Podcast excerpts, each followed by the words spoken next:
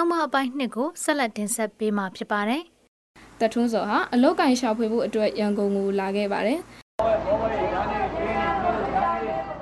အဝေးပြေးရင်ရနာစခန်းမှာပဲသူ့ကိုတလတသိန်းငွေနဲ့ရေလုံသားအလုပ်လုပ်ရမယ်လို့ပြောဆိုခဲ့တဲ့အမျိုးသမီးတဦးနဲ့တွေ့ဆုံခဲ့ပါတယ်။အဲ့ဒီနောက်မှာတော့သူ့ကို AR တိုင်းဖြာပုံမျိုးကိုခေါ်ဆောင်သွားခဲ့ပါတယ်။သူကအသက်လိမ်ခဲ့လားချက်ချင်းနေလို့ပြောအသက်လိမ်လိုက်တကယ်တမ်းလားကျွန်တော်အဆက်ငါးနှစ် အဲ့ရလေမဟုတ်ကြီးရတွေ့ပြီးသုံးလေးပေးလိုက်မိုင်းတင်ကျွန်တော်တပုတ်နေပါလေရိုက်တယ်ပတ်စံခံပြီးတော့ကျွန်တော်ခံပတ်စံလည်းတပြားမှမရတို့ကြီးကလည်းမယူအဲသူတို့မိုင်းတင်ွယ်ပေးခဲ့ရမဟုတ်ွယ်ပေးခဲ့ရှစ်ထောင်ဘူးလေမဟုတ်ရှစ်ထောင်ဘူးလေဝယ်ပြီးအဲ့ရလေလည်းမလောက်ဘူးဟိုအဝမာတွေထိုးတာကြောက်ထိုးပြီးတော့နေနေအဲကြောက်ထိုးပြီးနေနေတော့ကျွန်တော်ပြဲလိုက်ပြီးတော့ဝါလိုက်ပို့အဲ့ဒီလိုက် ချက်လီသွဲမှာသူကပြန်သွားတထွန်းစောဟာအိမ်ကနေထွက်လာတဲ့ချိန်မှာမှတ်ပုံတင်ကပ်ပါမလာခဲ့ပါဘူး။လှေပေါ်မှာလည်းလှေမောင်းနေသူကသူ့အမေရဲ့ဖုန်းနံပါတ်အပါအဝင်သူ့ရဲ့ပိုင်ဆိုင်မှုတွေကိုဖျက်ဆီးပစ်လိုက်ပါတယ်။သူဟာလှေပေါ်မှာအလုတ်ကောင်းစွာမလုပ်ရင်သူ့ရဲ့ခါကိုကျိုးချပြီးရေထဲကိုပစ်ချကဆက်လီနဲ့ပတ်မောင်းခံခဲ့ရပါတယ်။သူလှေပေါ်မှာလောက်ကင်နေစဉ်အတွင်းဒီလိုမျိုးဆယ်ချိန်ကျော်လောက်ကြုံတွေ့ခဲ့ရတယ်လို့တထွန်းစော်ကဆိုပါတယ်။ လှေကန်းကတ်ချိန်မှာပထမချိန်လှေပေါ်မှထွက်ပြေးတဲ့ချိန်မှာတော့ပြန်လည်ဖမ်းမိပြီးအရိုက်နှက်ခံခဲ့ရပါတယ်။ဒုတိယချိန်မှာတော့လွတ်မြောက်လာခဲ့ပါတယ်။လမ်းမှာတွေ့ဆုံခဲ့တဲ့လူတွေရဲ့အကူအညီနဲ့မုံရွာမြို့ကိုဘေးကင်းစွာပြန်လည်ရောက်ရှိလာခဲ့ပါတယ်။သူကြုံတွေ့ခဲ့ရတဲ့အတွေ့အကြုံတွေကြောင့်စိတ်ဒဏ်ရာရနေဆဲဖြစ်ပါတယ်။သူ့ရဲ့ဖခင်ကတော့တရားရုံးမှာကလေးတငယ်ဥပဒေအရတရားစွဲဖို့ပြင်ဆင်နေပါတယ်။ သူလေးပေါ်မှာရှိနေချိန်မှာပျောက်ဆုံးနေတဲ့ကလေးငယ်နှစ်ဦးဖြစ်တဲ့စွမ်းစော်စော်နဲ့မြင့်မြတ်မိုးလို့ယုံကြည်ရတဲ့ကလေးငယ်နှစ်ဦးကိုတွေ့ဆုံခဲ့တယ်လို့ဆိုပါတယ်။အကလေးလေးနှစ်ယောက်ပြောလို့ကြာကျွန်တော်ကဲနလားမပြေခင်မှာအဲမော်တော်ကတ်ဒီမိတို့ရေးပါတောင်းတာပေါ့တီးတယ်ဒီတောင်းတဲ့ကြောက်ကလေးလေးကလေးလေးနှစ်ယောက်ကငားရေးပါခုံခုံနေကြကြောက်ညီလေးညီလေးကဘယ်ရောက်မုံရွာကလေညွတ်တရတယ်အဲ့လိုပြောတယ်ဘ သူကလာဖို့ဆိုတော့ဘောကြလာဖို့ဘယ်ဘောကြဆိုမတည်ဘူးတဲ့အဲ့လိုပြောတယ်အဲ့စစ်တမင်းမတော်မားကလေးနှစ်ယောက်သူလေးပေါ်မှာပါတဲ့ဆက်လီမောင်းသူတွေရဲ့ပြောစကားအရကလေးငယ်တွေကိုတွေ့ခဲ့တဲ့တင်မောဟာချင်းသေးမင်းလို့ခေါ်တယ်လို့သိရပါတယ်။ရဲတပ်ဖွဲ့အနေနဲ့ပထမဆုံးဖြာပုံမြို့ကိုတွားရောက်ခဲ့ပြီးဆက်လီပိုင်ရှင်ဟာမြိတ်မြို့ဖြစ်တဲ့အတွက်မြိတ်မြို့ကိုလည်းတွားရောက်ခဲ့ကြောင်း ဒါပေမဲ့ကလေးငယ်တွေကိုတော့ရှာမတွေ့သေးဘူးလို့မြို့မရဲစခန်းမှဒူရဲအုပ်နေစောကပြောပါတယ်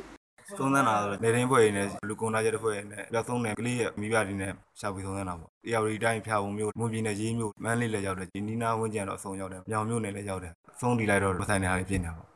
ကလေးငယ်တွေပျောက်ဆုံးနေတဲ့အတော်တွင်ရဲတပ်ဖွဲ့ဝင်တွေရဲ့စုံစမ်းစစ်ဆေးမှုတွေကိုကျေနပ်မှုမရှိဘူးလို့ဦးတမောင်ထွေးကပြောပါတယ်။ရဲတပ်ဖွဲ့တွေကမိကုန်းတွေကိုစစ်စစ်ဆက်ဆက်တေးသေးချာချာစစ်ဆေးမေးမြန်းတာမျိုးမရှိဘူးလို့ဆိုပါတယ်။ကလင်းငယ်တွေပျောက်ဆုံးနေတဲ့ပြဿနာတွေဟာမြန်မာတနိုင်ငံလုံးမှာကြဲကြဲပြန့်ပြန့်ဖြစ်ပွားနေတဲ့ပြဿနာတစ်ခုပါတို့အတန်နေနဲ့တနိုင်ငံလုံးအတိုင်းအတာကလင်းငယ်များပျောက်ဆုံးနေမှုကိုအချက်လက်တွေသိရှိရစေဖို့ရဲတပ်ဖွဲ့တွေကိုစာပေးကမေးမြန်းထားပေမဲ့ယခုချိန်ထိပြန်လည်ဖြေကြားခြင်းမရှိသေးပါဘူး။မုံရွာမြို့မှာတော့2018ခုနှစ်အတွင်းကလေးငယ်ပျောက်ဆုံးမှု18မှုရှိပြီးနှစ်ဦးကတော့ခိုးရလိုက်ပြီးတာဖြစ်တယ်လို့မုံရွာမြို့မှာရဲစခန်းမှသိရပါဗျ။ 2012ခုနှစ်ဇွန်လကလေးကမြန်မာအစိုးရကပူရဲလုပ်ငန်းဆောင်ရွက်မှုစီမံချက်စတင်သဘောတူလက်မှတ်ရေးထိုးခဲ့ပြီးအဲ့ဒီအချိန်ကစပြီးအခုချိန်ထိကလေးတငယ်နဲ့လူငယ်စုစုပေါင်း956ဦးကိုတက်မတော်ကနှုတ်ထွက်ခွင့်ပြုပြီးဖြစ်တယ်လို့ UNICEF မှထုတ်ပြန်တဲ့ data အရသိရပါတယ်။မြန်မာနိုင်ငံရဲ့ဥပဒေမှာတော့ကလေးငယ်များပျောက်ဆုံးခြင်းနဲ့ပတ်သက်ပြီးတိကျဥပဒေမရှိပါဘူး။ ဒါပေမဲ့လည်း1993ကလေးတငယ်ဥပဒေအရကာဝယ်စောင့်ရှောက်မှုလိုအပ်နေတဲ့ကလေးငယ်တွေကိုလေလျူရှုခြင်းမိဘမဲ့ဖြစ်ခြင်းကလေးငယ်တွေကိုတောင်းရန်စားခိုင်းခြင်းကူးစက်တတ်တဲ့ယောဂတွေရရှိစေခြင်းစိတ်မနှံ့သောကလေးငယ်တွေရက်ဆက်တဲ့မိဘရဲ့ထိမ့်သိမ်းဆောင်ရှောက်မှုအောက်မှာနေထိုင်ရခြင်းမူရစ်စေဝါသုံးဆဲစေခြင်းစရာတွေကိုပြုလုပ်ပါကထောင်ဒဏ်6လဖြစ်စေငွေဒဏ်1000ကျပ်ဖြစ်စေနှစ်ခုစလုံးဖြစ်စေကြခံနိုင်ပါတယ် ဒေါ်ရီမြင့်ကတော့မက်လအစောပိုင်းကနိုင်ငံတော်ရဲ့အတိုင်ပင်ခံပုဂ္ဂိုလ်ဒေါအောင်ဆန်းစုကြည်နဲ့မုံရွာဒေသခံတွေတွေ့ဆုံတဲ့ပွဲမှာကလေးငယ်များပျောက်ဆုံးမှုကိုတိုင်ကြားခဲ့ပါတယ်။မောကမောကမြို့မြို့တည့်ရက်ကွက်ဟိုကျောင်းသားကျောင်းတန်းကျောင်းသားနှစ်ယောက်ပျောက်ခဲ့တာအခုချိန်ထိတရင်မရပါဘူး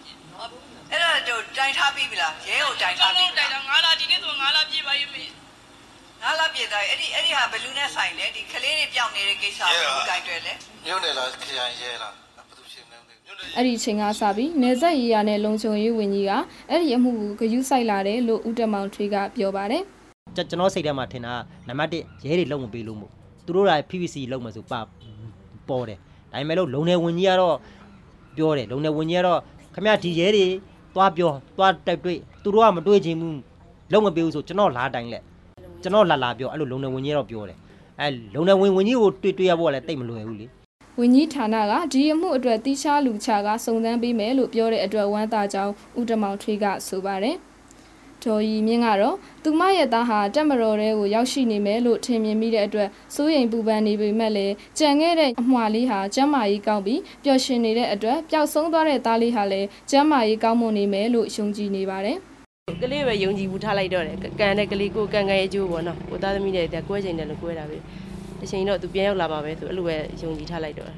ဒါပေမဲ့ကလေးကတက်ရှိချင်ချင်ရှိတယ်ဆိုရင်ယုံကြည်တယ်ဆိုးတော့ဆိုးရင်တော့ပေါ့အဲ့လိုစားအခုထမင်းစားရချိန်ကျလည်းသူမှစားပါမလားပေါ့အဲ့လိုမျိုးတွေးတယ်ကိုမေတ္တာပဲပို့ပေးလိုက်တော့ပေါ့ကလေးမေတ္တာရှင်လုံးနေတာပဲ